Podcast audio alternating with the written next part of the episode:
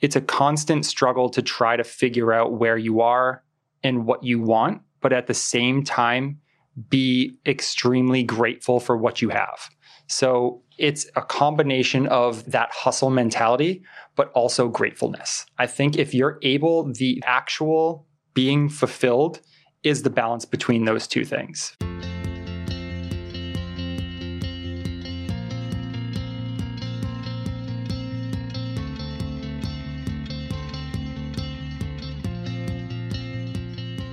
Hey guys, thank you so much for listening to the Active Ingredient Podcast. I'm your host, Sophie Wheel, and I am a deeply curious person who is constantly on a mission to uncover the light that exists within all of us.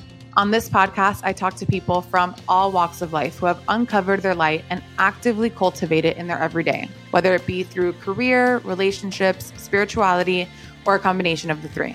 My hope is that these conversations help us start uncovering our own light that already exists within us, which is what I like to call our active ingredient, so that we can tap into it, bring it to the forefront, and live the lives that we were intended to. Hello, we are back another week, another podcast. I am so excited for this week's episode, not only because the guest journey is so inspiring, but with so many of us working from home and having major back issues, me included, I could not think of a better time to bring him on to educate us all. Today's episode is with Dr. Matt DeVoe, a leading chiropractor in New York and founder of Empire City Chiropractics. He's actually also my chiropractor too. And if you're in the city, I highly, highly recommend him. And he is accepting new patients. Um, I'm also trying to convince him to see some patients in Miami, but stay tuned for that. In this episode, we get into Matt's journey and how he paved his own path in the chiropractic field, his unconventional and extremely thoughtful approach to patient treatment, his thoughts on scaling when you yourself are the talent, how therapy has played a huge role in his life, why he never focuses on the destination, finding fulfillment in the balance between hustle and gratitude, and of course, we get into detail on things that we could be doing at home to help our own backs out, what type of mattresses we should be sleeping on, and what our computer setup should look like if you are working from home too. So, with that, I am so excited to welcome Dr. Matt DeVoe to the podcast. Have a great week.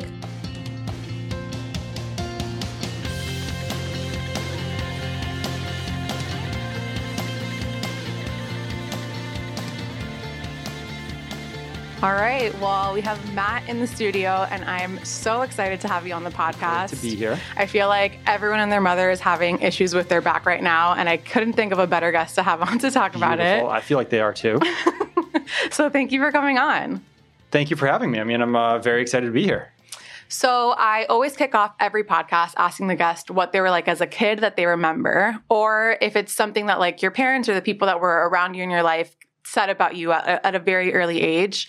Um, and the reason I ask it is that I feel like a lot of times in our kind of like 30s, 40s, when you're kind of working in your active ingredient or have identified it a little bit better, qualities in your childlike self tend to manifest themselves again when you're kind of in alignment, no pun intended. But so, yeah, I'm curious.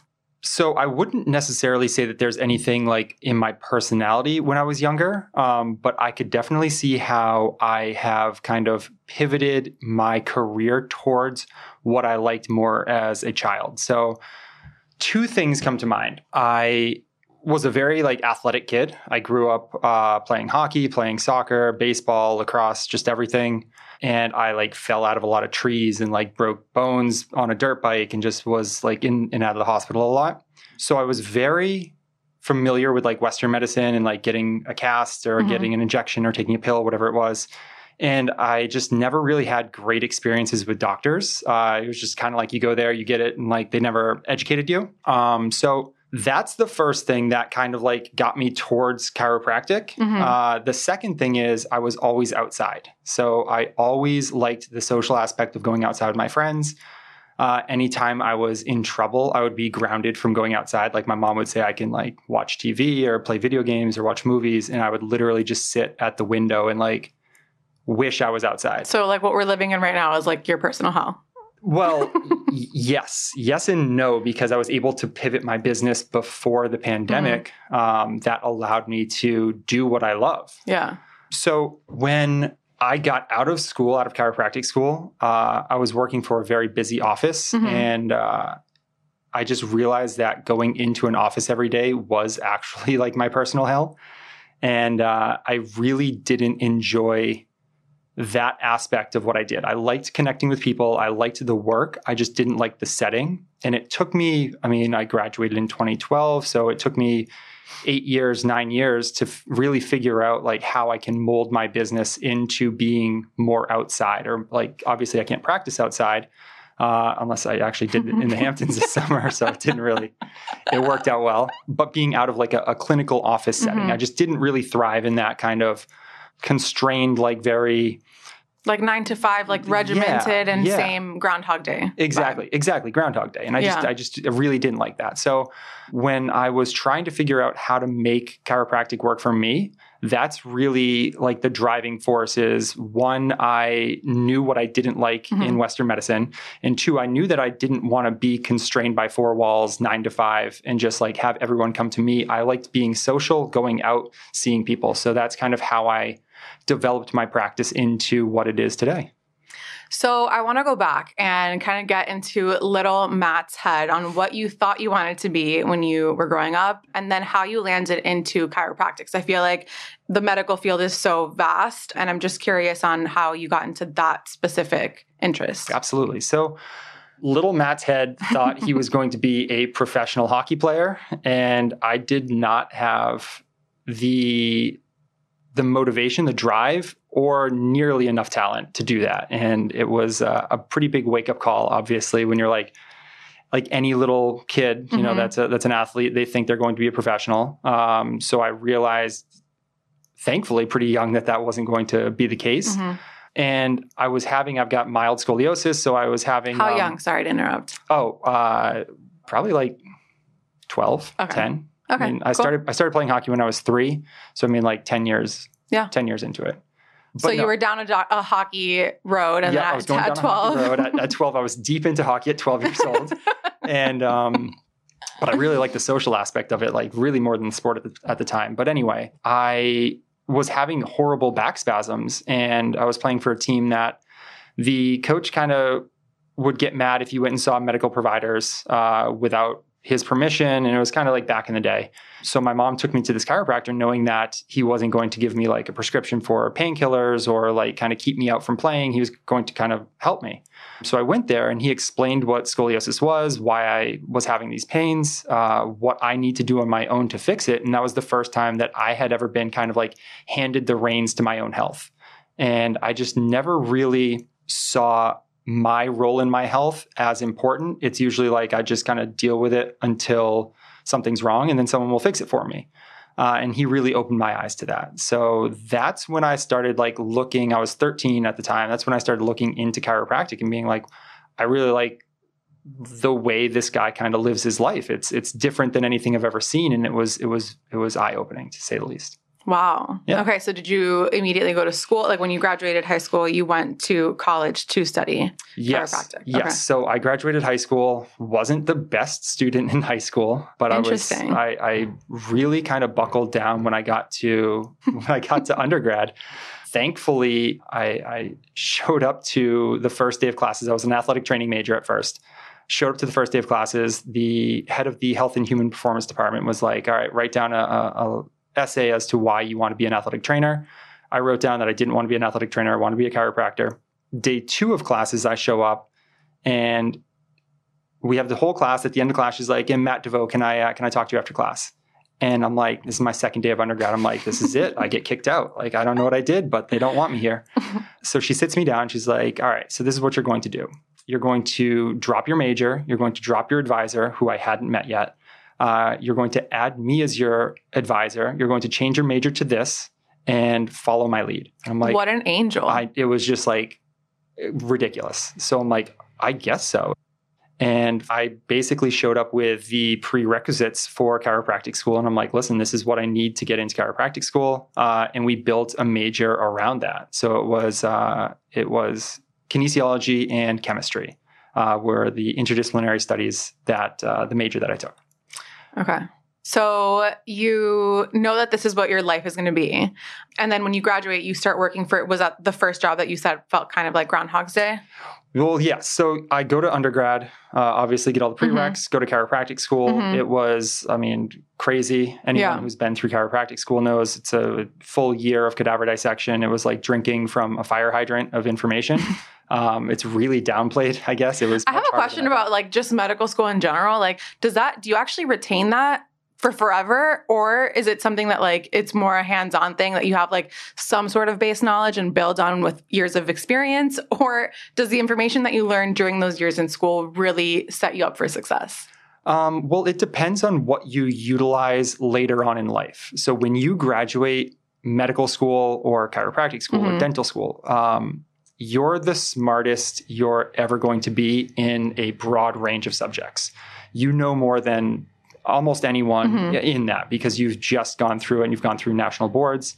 You do retain a lot of it because it's like act, absolutely beaten into you. The Mhm. first calendar year, the first 12 months of chiropractic school is a mirror image of medical school. So I can't speak for anything after that, but Okay. the, the first year is is very very clinical. So or not clinical, it's very scientific. Mm-hmm. Um, but at the end of the day, a lot of it is like academia bulimia, Mhm. right? So it's like you really Mhm. binge so much information. And then when it comes to a test time, you purge it all out and it's kind of like out of your body. But a lot of that does stick. Like I don't feel like I, I definitely can't take my boards right now. I'm not as smart as I was then. But in terms of my applicable knowledge of what I know about the body now, I'm much smarter. Like you, you keep growing on that. It's like planting a seed of, of knowledge kind of in your head. Um, and I would assume it's similar for any medical doctor or any any medical professional in terms of staying with their chosen field. Yeah. Uh, so yeah, you, you've got a much wider breadth of knowledge when Mhm. you graduate, but then you end up focusing more on what you actually use. Got it. Uh, and it's kind of crazy to like things come back to me like in the treatment room and like when I'm talking to someone that I just I never I haven't thought of in really? 12 years, 13 years and I'm like, "Wait, how did I how did I remember that?" That's really cool. So it's kind of it's kind of funny, yeah. Cool. Okay. So you graduate from chiropractic. school. Graduate chiropractic school. Uh-huh. Uh, start to move to New York. Sold my car to afford a uh, broker fee in New York. Move in with two oh, the random broker strangers. fee in New York, man. do anything to make it here. Uh, move in with two random strangers from Craigslist and take a job for fifty thousand dollars a year. That she ends up telling me that she only needs me part time and she's going to pay me twenty five thousand a year. no. So I'm like, all right, I can make this work. We'll we'll figure it out. So after that, ended up working for a, a very busy practice part time as well. So I was splitting my time between two practices. The busy practice wanted me full time, so I ended up leaving there, going to the busy practice that was uh, an insurance based practice Mhm. that um, we saw about 75 patients a day there. Damn. Yeah. You personally saw 75 patients a day. Total. So when I started, there I were. was like, y- I mean, it, it's like juggling. It's crazy, and it's not a very good treatment model. Um, so I was For no one. For, For- the for the chiropractor, for the patient. for the provider, for the patient. No one, no one is is getting what they should out of that Mhm. scenario or, or that setting. It taught me a lot about patient treatment, and I'm glad I did it. Mhm. But um, I'm I'm thankful every single day that I'm not in that environment. But it, it it did teach me a lot. At what point were you like, okay, this isn't for me? Like, how long were you in that role that you were like, I need to give it X amount of time before taking another step? What were you looking for in that next phase? Um, so I was there for three years, a little over three years. I really didn't like it after a year. It was miserable after two. And the last year of it was like just trying to like figure out like sleepless nights. What can I do? How can I do this? Because obviously it's very expensive in New York, and you have a, you come out of school with a lot of student loans, so you really can't just like up and up Right. and leave your job. Yeah, I was going to ask, like, why do you think we stay for so long? I feel like as humans, we tend to stay the extra two years when, like, I, for, for the person listening, they're in transition probably right now. Like, Yep. why do we stay? comfort. It's all Yeah. comfort. It's it's it's it's the fear of the unknown, not knowing if you're going to make it, lack of self confidence. Um, just kind of you you eventually have to rip that band-aid off and take the leap. It's hard to get yourself there without getting yourself out of the setting that you're in that makes you miserable. hmm So once you're able to take that leap, it's easier to kind of see things clearly and put the pieces together the way you want them to be. What did you do to get that space? Or like did you try to pay off your loans and then do it? Like what what was the impetus to get you to leave to then find that clarity? Got it. So I ended up being kind of poached by another practice out in Staten Island. Mm-hmm. Um, and they wanted me to uh, get a Manhattan branch of their a Manhattan satellite office of their practice off the ground, mm-hmm. um, but we couldn't find a space in time. So I left my job, ended up uh, signing with them, uh, signing a contract with them. They said that we'll find a space in a month. It ended up being four months of me commuting out to Staten Island four days a week. And I'm like, this is absolutely not where I want to be. Like, I was not happy whatsoever. It got worse than being in the high volume. Were you office. missing the high volume office, or were you like, no, this is still I mean, the right decision? That's like leaving an abusive relationship for another one. It's I like know, but just, just, I feel like this is just like something that it probably applies to so many people. Yeah, I mean, it was like a kick in the ass. Yeah. Right? So it was like I, I, I know I didn't like that before. I know I don't like what I like now. And I was talking. Thank, thankfully, the the guy out in Staten Island, Dr. John Piazza, he was so so helpful and, and so kind with it. And i'm like listen john this is not like i'm not happy with this. And, and I, I need to start my own practice. Like I, I just felt like a need. I needed to, to do this on my own. And i thought that's what i was going to do with him. And he's like i get it. Like that's why i hired you. So and if i can't provide that for you you have to go out and do it. And i i had a lot of conversations with him about how i was concerned about the financial aspect of it. And he's like listen all you need to do is see patients. You're good at it. You can you can go out you can find patients. They will like you. You you will get them better. Don't worry about how much it costs. Like it'll it'll it'll work out. So he kind of gassed me up and i was excited about it. And i took a lease out for a, a, a very expensive space uh, three year lease and kind of hit the ground running with it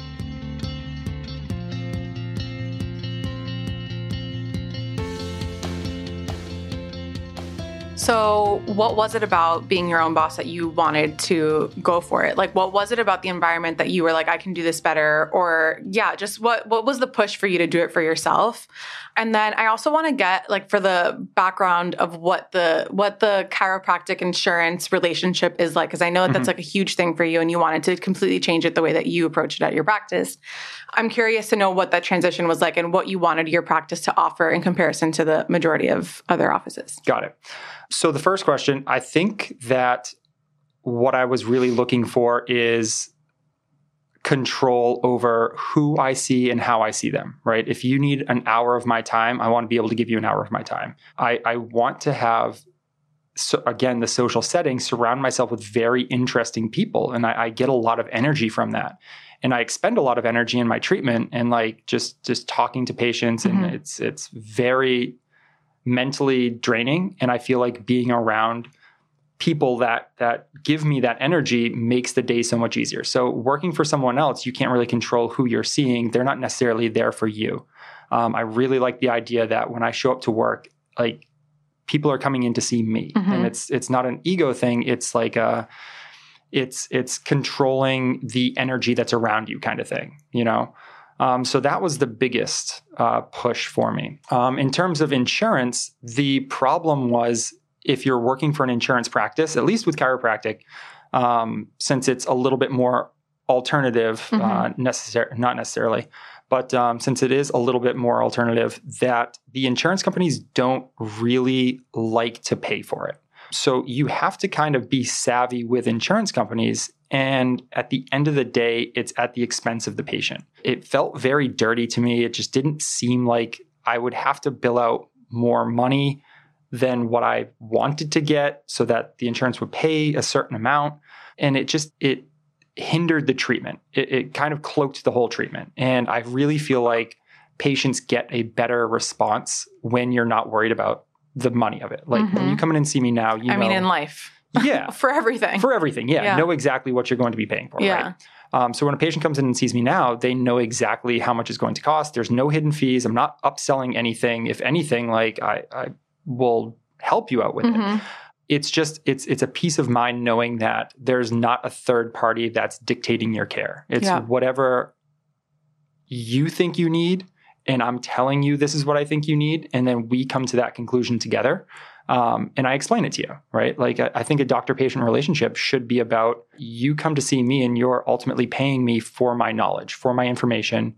And I need to be teaching you, teaching Yeah. you everything that I know about your condition and your what you're seeing me for. That's what I love about seeing you is that you really give. Well, McGuire is like literally every single morning doing the exercises that you that you showed him. Has his little towel, which we'll get into all the hacks that you guys can be doing at home. Um, but it feels different. It feels different to see you. It doesn't feel like you're trying to be in and out in two minutes, Yeah. like most doctors do. Yeah. And it does feel like there's a rapport. You know more about my. You know more about my life than you probably know about my. Well, you know a lot about my back, but you know a lot about my life too. And like Yeah. that relationship is hard to come by in the medical field. Absolutely. So um, and I, I- feel like a lot of people probably value that.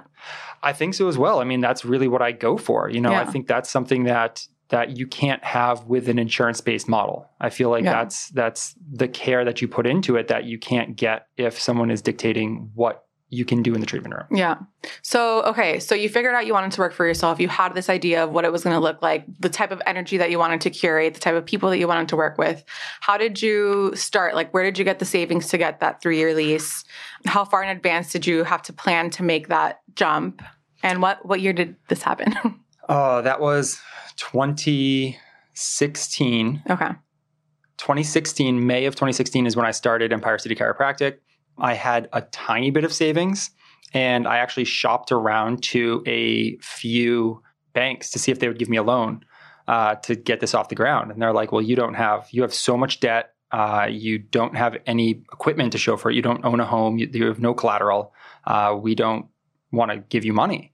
So I'm like, how do I make this work? What's going to happen? And the the guy that I ended up renting the space from was a podiatrist that I had worked with, and I I had known him for three years. He actually introduced me to the people in Staten Island, and he was absolutely instrumental in in helping me with this. He actually loaned me the money to get off the ground, and um, that was again like everything like coming around, Mhm. just like the. Uh, my advisor in undergrad just things come together and and you kind of make it work it it took me about four months from signing the lease to like getting everything together uh, and then once i started seeing patients it was i mean it, didn't take off wildly initially How did you get those first patients? so I was actually in that space with Fifth Avenue Chiropractic with the the old high volume office before. So patients had remembered me from there. Um, so they're like, oh yeah, I remember Dr. DeVoe was in in that space. So like they would come back. It was just kind of like one or two uh, here and there would come in, or Mhm. they'd see me on ZocDoc. Um, I was taking insurance at the time, so I was kind of like Yeah. just trying to make it work, getting patients any way that I could. hmm Um, and some days I'd go in and I'd see one patient. And I was just, I remember like being psyched that someone walked in the door just to see me. And I'm like, this is crazy. Like, thank you so much, like, for trusting me. Um, and I guess that kind of just like that energy snowballed. And then it started getting very busy. And I was taking insurance still. And I'm like, this is horrible. Like, I can't take insurance and see all these patients. It's, it's taking up too much of my time and it's, it's stressing me out. Um, and I was stuck inside. And we all know how I feel when I get stuck inside. Um, so that kind of, I got back into that same mentality of when I was working for the high volume office. I'm like, well, now I'm just in my office and I'm kind of miserable again because Yeah. I built, You replicated it. I replicated it exactly. And I'm like, that's, that's not what I, I set out to do. hmm So then you shifted. Yes. So my three year lease was up. Um, thankfully, uh, I had a choice to make. Either I was going to double down on the space that I was in, even Mhm. though I was miserable, and like try to get another chiropractor in there and take out the whole lease myself because the podiatrist was actually retiring. Um, and they the building wanted twenty thousand or twenty five thousand a month for a ten year lease, and I'm like, that's that's a it's a lot. Like that's a lot of pressure, and I'm not that happy doing Yeah. this. So what else can I do? Um, and then this was September of 2019, so about six months before. Thank God COVID you didn't do that before. Right? Oh my Oh god! my God, can you imagine having that lease? I'd be living Whew. back in New Hampshire. I would have fled. It would not have been good. Um, but yeah, so I, I realized that I had to kind of like listen to my gut and not not Yeah. go down that that route. Um, and I ended up finding a a sublease that I would rent a room in a treatment facility uh, just one day a week. and I got it at a great price. And I'm like, all right, so I'm, I'm only going to see patients one day a week, and I can I can make enough money to pay for that. Mhm. Uh, just one day a week, seeing those patients that come in that I bring over from my old practice. Um, but now I've got six days a week to um, to do house calls, and I'm like, that doesn't really cost me anything unless I'm seeing patients and I'm paying for Ubers. So it's like kind of a low risk uh, scenario. So I I started doing that, and I would see a few house call patients a week, you know, like five or six a week, and then COVID hit, and everything just kind of I, I shut everything down. I was I was legally Mhm. allowed to still see patients, but I just we didn't know how it was spreading, or I didn't want people coming into the office or me going to people's homes. Um, so I shut my my practice down for two months, a little over two months. Wow. Yeah. So What did what was like a learning from that time that you were like, okay, I want to double down on doing house calls as soon as this gets together? And obviously, we need to get into like the whole COVID work from home of it all, oh yes, um, because I am sure. Well, for there's so many things that we need to touch on. The fact that your practice has completely boomed with the help of social media. Yep. Um, I feel like it's also had a huge surge in house calls because of it. Mhm. Well, why don't we talk about that first, and then we'll go into like the whole COVID work from home, what people can do of it all. Um, let's talk about the fact that you started this thing and then you're doing, you're so happy to see one patient. And then all of a sudden you're kind of gaining steam on social media. Mhm. I don't know how these relationships started or how people started posting about you, but I want to, I'm curious to know how social media has changed your business. Yeah. And how you're approaching it. What's the, is there an influencer strategy? Is it just organic? Like, how has this all evolved? So I wish that I could say there was a strategy. I wish I could say that I was that smart and savvy. um, but I also don't. I've never had a strategy for that. I mean, it's it's all organic. I've never reached out to an influencer and said, "Hey, can you come by and post about this?" I tell any influencer that I see that they don't have to post about me, and I don't want them to feel obligated to post about me. But I guess it's it's they they understand where I'm coming from, Yeah. and they genuinely do appreciate what I do to help them. Um, so any any influencer that you've seen post about me isn't. I, I mean, I've definitely never paid anyone, but I've also never asked anyone. Yeah. Um, so that's fully organic, but it's been absolutely instrumental in growing my practice. I mean, it just gets my my name out in a way that you can't do otherwise because I'm like kind of anti advertisement. I think it's very cheesy, you know. Yeah. And also, like, especially the type of people you're trying to get to, especially like our age millennial demographic. Yeah, they don't. They I don't feel like this is the way to get to them, and your energy translates every single time that I see you. First of all, I get so happy whenever I see you like pop up on my Instagram some somewhere. perfect. Um, but your energy translates, and I think that that is also a huge a huge differentiating factor for you. Thank you. Yeah. Is that something I feel like because of that huge boom? I mean, you have people with millions of followers posting about you consistently. So I I'm assuming that you have more work than you can take. How do you like reconcile that? And like you probably have more demand that you can possibly offer, especially if you're only doing in office a few days a week. For anyone that's listening that may also be in the service industry and is like, okay, well, there's only one me, and people, especially with their backs, are really only trusting you with your hands. Yeah. How do you think about that, or how are you thinking about that as you continue to grow? That's something I think about every single day. And it's it's really hard for me to like let up control and like hire someone else because no one is ever going to be you or care about the business as much as you do. Mm-hmm. Um, and I really, at the end of the day, don't expect them to care about the business as much, but I really want them to care about the patients as much because it's an extension of me. If I have someone in my office, that's one thing, and, and a patient can come in and see them. But if I'm sending someone to someone's home, then there has to be another level of trust that I have with that Mm-hmm. doctor. And I just haven't found that really with anyone that that re- that really wants to be a chiropractor with me. So it's it's going to be very hard for me to find someone that I click with that has the same kind of philosophy towards patient treatment that I do.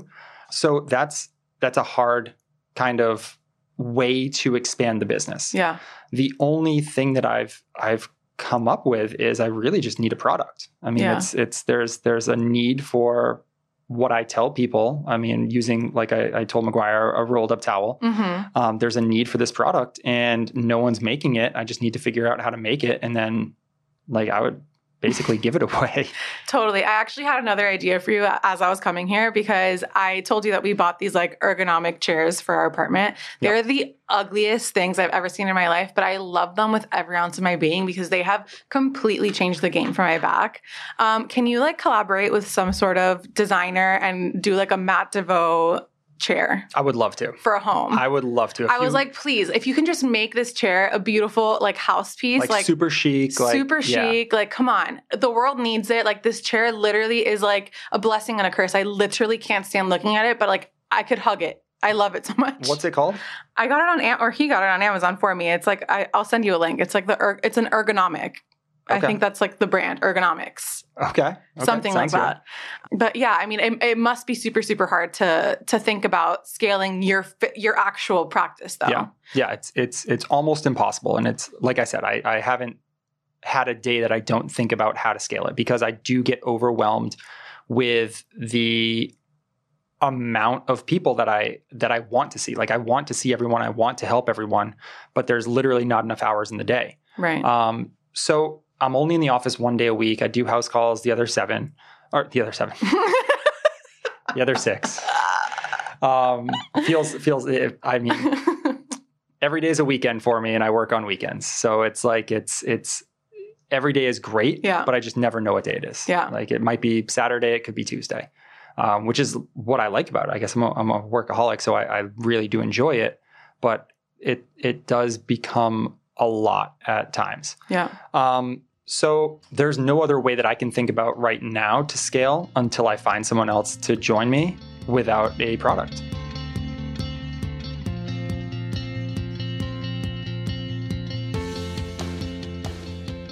So, I mean, a, a great position for you to be in because I feel like if you're doing what you love and you're healing as many people as you possibly can, I feel like that's great. Um, but I do agree that I feel like if your true mission and calling is to heal as many backs as you possibly can, we've got to find a way. So, if anyone listening has an idea, let's let's figure it out. I'm But open to all ideas. in the interim, let's talk about COVID and how all of our backs are like completely screwed, mine included until I got my my ugly chair that I love so much. Perfect. Um, and seeing you combination. Yeah, talk to us about what you're seeing the most of right now, what people are getting wrong that you see consistently. And for anyone listening, the majority of us are probably working from our like tiny little desks at home. Like what what Yeah. could the listener be doing? And this could also be another way for you to, you know, educate people and Of course, Yeah. absolutely, absolutely. So the first thing is everyone went from working in a office on a desktop usually to working from home, probably on their couch on a laptop. Mhm. So when you're working on a desktop, obviously it's up a little bit higher. You've got a, a a, keyboard and a mouse with you. And then everyone started looking down at their laptops and then kind of like slouching down. No one has a great chair, but you don't necessarily need a great chair to have good posture. It's all about setting up the workstation to fit you rather than you kind of like sinking into the workstation. So there are things that you can add to your workstation that make it a little bit less impactful on your posture. Uh, so the first thing, everyone needs to get a laptop stand. Like there's no way you can work on a laptop in any kind of an ergonomics way. Uh, you need a laptop stand to raise the screen up, and you need a wireless mouse and keyboard uh, so that you're looking straight ahead at it rather than kind of like hunching over. Like what's Mhm. what's the guy on the Peanuts commercial or the like uh, Snoop, Snoopy, Charlie Brown, The- Charlie the- the Brown. Linus. Um, so yeah, everyone kind of like is is hunching Yeah. over, pounding on the the laptop keyboards, and it's it's flattening out your lower back and rounding your neck and shoulders. So it's reversing your cervical lordosis and your lumbar lordosis, and you sit up straight as I I start know. to talk I'm about literally that. like, let me fix my posture really yeah, ev- everyone does that when I'm talking about this stuff. But yeah, so it's it's really setting up your workstation so it's not as detrimental to your health as it is right now. We're not looking for perfection. I'm not looking to make you into a robot that just doesn't move and you Mhm. sit there for 10 hours. Um, but while you have to sit there, you might as well be doing as little impact to your body as possible. Okay. Also, like after this, I want to take a video of you doing your stretches so we can post it and people can do it at home. And everyone can laugh at me doing my stretches. I love it. Um, so the listener of this show is someone that is like a seeker, someone that really wants to be living in, in alignment. Again, no pun intended. Um, lead a fulfilling life. It seems like you're really living in it right now, and they might just be in like a transitional period in their life, um, and not even know what questions to ask themselves. So I'm curious to know for someone listening that sees you and would ask, like, Matt, how did you figure it out for yourself? I mean, you're lucky that you found it very, at a very young age. I'm curious to know what your answer would be to them. So it's not a destination. I mean, it sounds super cheesy, but it's obviously a journey. So it's not like I am, I'm not fulfilled right now, right? So I'm not like this is this is my peak. This is where I end. I ride off into the sunset. This is perfect. Um, you, it's it's it's a constant struggle to try to figure out where you are and what you want, but at the same time, be extremely grateful for what you have. So it's a combination of the, that hustle mentality, but also gratefulness. I think if you're able, the the actual being fulfilled is the balance between those two things. Fulfillment is the balance between uh, gratefulness and hustle. And if you're able to balance that, it's constant balance. Sometimes you'll tip one side or the other. Um, but if you're you're finding yourself in the middle, then that is fulfillment how do you find that middle? Like what have you have you done personal growth things or or read things or like how do you how do you foster that to make sure that you're as in the middle as you possibly can be? You absorb as much information from the world around you as you can. So you're i'm, I'm reading personal development books. I am i'm listening to podcasts. I am uh, talking to people. I mean i really do like to surround myself with people who are very influential in their field or very high in their field um, and then every time we're talking, I can I can kind of extrapolate what they're saying and apply it to my situation, and it, it helps me see my problems through their eyes. Um, and that really helps you. It's like reading a book. You get to live someone else's life and, yeah. and learn their mistakes, kind of. Um, before we started the podcast, we were just chatting about how therapy is a huge part of your life right now. And I'm curious just what is it that you're seeking with with the therapy? Has it helped you with your professional life? And yeah, I just I, for someone that's listening that also may be in like this weird spot and like doesn't know if that's something for them, what was like the fire that got you to go to therapy in the first place and also like what can people expect from therapy? I feel like that's a topic that people love to hear about. So it's a great question. Um, so I think the thing that got me into it is a lot of my treatment, like we talked about, is very personal. And like like you said, I know as much about you personally as I do about your your physical body. Mm-hmm. Um, so I really do take a, an interest in what is causing this these symptoms in my patient. So it could be stress, it could be family life, it could be whatever stress at, at work um, not just posture. It could be how they're sleeping. They're not sleeping enough. They're working out too much. Um, so I do a lot of my my treatment is kind of like just connecting with the patient and being there for them to talk to, and it's kind of like a therapy session for them. So I absorb a lot of that kind of that heaviness, uh, and I love it. I love helping people like like come to realizations, and they just talk to me about it. Um, but then at the end of the day, like I kind of need to do that as well. So I saw all of my patients like I'm not a mental health professional, but they're just talking to me about issues and they were seeming to get better just like their physical well-being but also just like feeling better and being happier leaving. And i'm like i really should be doing this as well. Like and I, I went to one i didn't know what i was looking for when i went there. And just like talking to someone about like just little issues that come up or or maybe parts of your personality that you're a little bit like confused on like why am I why why am I driven in this way versus that way? Or why can't I let this thing go? Or why do I have to go for that? Um, it just helps to talk to someone and, and put those pieces together in your own head. That's kind of how I like to treat my patients is I'm not telling them what to do. I'm kind of like putting the pieces together for them or helping them put the pieces together so that they can put them together. Yeah. Yeah. No, that makes sense. And I feel like, yeah, you're not technically a therapist, but I feel like you are absorbing so much energy that it does make sense. Therapists have to see therapists. So, you yeah. know, yeah. I, it, it makes a ton of sense to me. Do you see a chiropractor? I do, yeah. So it's not regular because I mean, I just don't need to yeah. see someone regularly um, because my chiropractor in the past shoot, uh, showed me what to do. I just I'm I'm much more in tune with my body and like when things are going wrong and what to do then so I don't kind of like fall into those patterns of like sleeping weird for four nights in a row and then waking up and being like well I can't turn my head now. So like on the first night I realize what happened. I know what to do, and I know that night what I shouldn't do or what I should do. Um, but sometimes it happens, of course. I mean, everyone eventually kind of falls apart. So you Yeah. need someone to help you put yourself back together.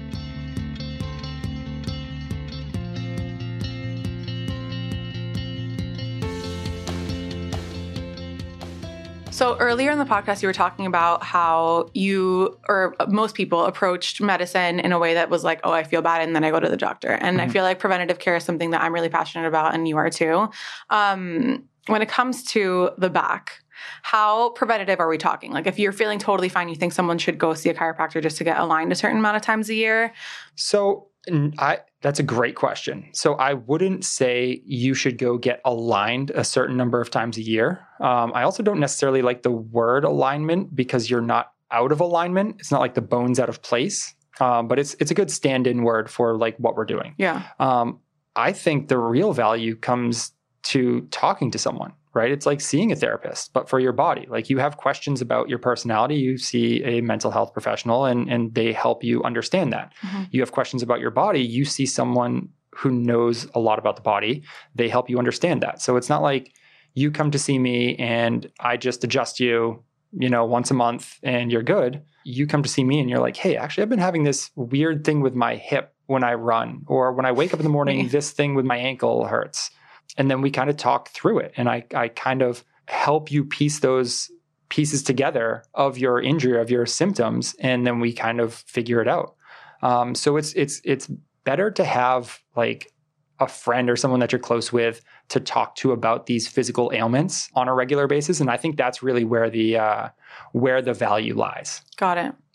Do you find that there is a correlation between having adjustments ever so every so often or having your back be in a good place and being mentally aligned? I find that when you adjust me and you're, you're going to be like you're you're crazy, but I do find after I feel like a level of peace and this could be because it's like semi therapy with you too, but I find that I sleep better. I'm good for like for real like a week at least. Yeah.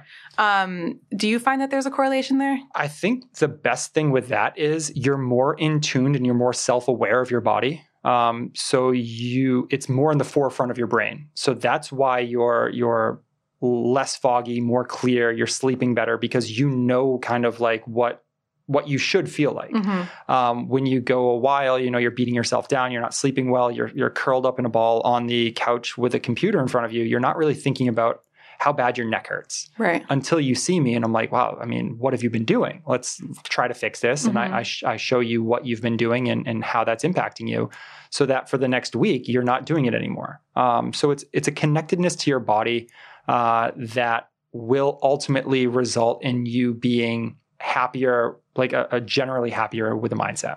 Yeah. There's a lot of talk about uh, the new cancer being sitting, or sitting is the new cancer. Um, do you agree with that sentiment? I feel like there's just like, I, I try so hard to walk in the middle of the day, but it's like I really am sitting Yeah. the majority of the day. And I, I keep hearing people talk about that. And I'm like, is that true? I mean, obviously there's some hyperbole to that statement. It's not, it's, it's not It's not not true. bad. It's not not true for sure, but it's not it's not to that point. There are so many negative implications of sitting for extended periods of time. And it's I think what they're trying to get at is smoking never was seen as something bad, right? And then it was seen as something bad. That's the sentiment that they're trying to get across with that statement. Sitting is like how how benign of a thing is it to, to sit, Mhm. right? And then it's like, oh, actually, it's really not that good for you um, from a physiological standpoint, from a mental standpoint, the amount of hours that you're sitting all day, it's not just in front of your computer. It's it's sitting down for dinner, sitting down to watch a movie. Uh, when you go to sleep at night, a lot of times if you're sleeping on your side, you're curled up in a very similar position as if you were sitting. Um, so it's it's a constant contraction or stretching of a certain muscle group uh, for, uh, I mean, up to 18, 20 hours a day depending on if you're sitting and then Mhm. sleeping eight hours a night. So it's it's it's the accumulation of all of the time of doing this one seemingly benign yeah. movement or or action. Got it. So I always close out the podcast asking what is your literal active ingredient? Something that you have to like eat, consume, do, or if it's like a movement that you have to do. It's like a physical, literal thing that you have to do every single day that gets you going. That would be it's it's a very trendy subject right now, but I've always been about this. Uh, I need so much sleep. I just I cannot survive. I've never been one of those people that get four hours of sleep and brag about it. I'm like, I got nine hours last Same. night. Same. Same. I, I I'm not a morning person. Like I really, really need nine hours of sleep. Uh, so that is that is my one kind of vice. I don't really. I mean, I, I movement is a vice as well. I, well, not a vice, but movement is something that I need. But like sleep is, I cannot perform without sleep. I'm curious because I feel like a lot of people are moving um, when it comes to sleep and these like new like mattresses in a box things that we are that we're seeing the Caspers, the Helix of the world. Is there like a type of mattress that you recommend for our backs now that we're all like getting new mattresses? Yes. Um, you really want to stay away from like a fully synthetic mattress, like a like a fully foam mattress. Uh, you really want it to be pocketed coils. So that each coil goes straight up and down. This is such a dry subject, but uh, no, no. Oh my God. Are you kidding me? I feel like this is going to help so many people. I, I'm looking for a mattress right now. So perfect. um, so any pocketed coil. I Okay. think the Casper they the have a, they have a hybrid. hybrid. I think the hybrid is pocketed coils, and if you're going to get something, I think that's a, a little bit more like entry level. I think that would be your best bet. Okay. Um, so you really don't want to get something that's like a traditional um, coiled mattress. You, they need to be pocketed coils. Okay, cool. And then when it comes to sleep, is there a way? I, I, someone told me the other day because my hip was hurting like crazy. I forgot to call you, but a friend of mine was like, put a pillow in between your legs before you go to sleep and see if that helps. Is there something that we should be doing when we sleep? If you're a side sleeper, or, If you're if you're a side sleeper, just try to see if you've got one leg that comes down and like hangs over in front of the other leg. Uh, that could rotate your back, put a lot of pressure on your hips. Putting a pillow between your knees does help, but if you like to have that uh, that top leg bent, just Mhm. try to get a pillow in front of the bottom side leg so that top leg doesn't like drape down in front of the bottom side leg. okay, It's kind of hard to describe without showing you, but um, Okay. but yeah. So th- there there are things, but it just depends on how you sleep. Um, some people want to sleep like on their back with a leg out, and it's like, oh, I just sleep on my back. But Yeah. you do it in a specific way, like with an arm up and a leg out, um, and we just have, have to address those. okay, cool.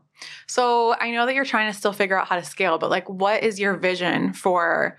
The future of Empire City Chiropractics, or, or just you, Matt DeVoe, like what and you can think about this answer you don't have to answer right on the spot but what what's your vision for what you would define as moving or trending towards a successful fulfilling life It's a really hard question. i know Um, I think it's it's finding that balance, right? There's always going to be times that you need to be hustling harder and kind of taking advantage of opportunities that are given to you.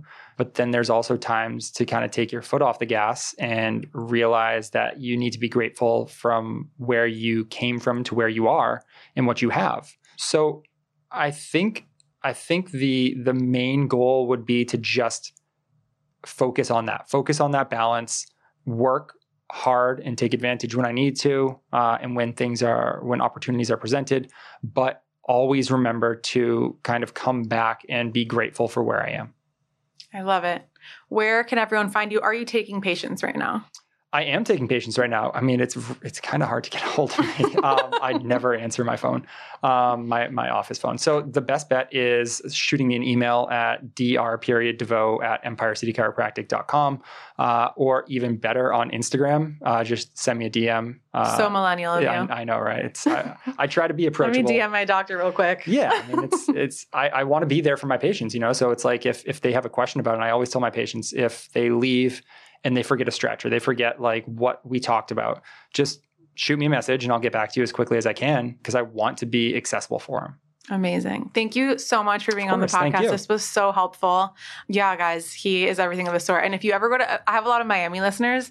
So I don't know if you're planning on opening in Miami, but just I mean, putting that out there. After this winter in New York, I think I might have to do something in Miami Okay. next year. That's that's the that's the move, I think. All right. Well, thank you so much. Thank you.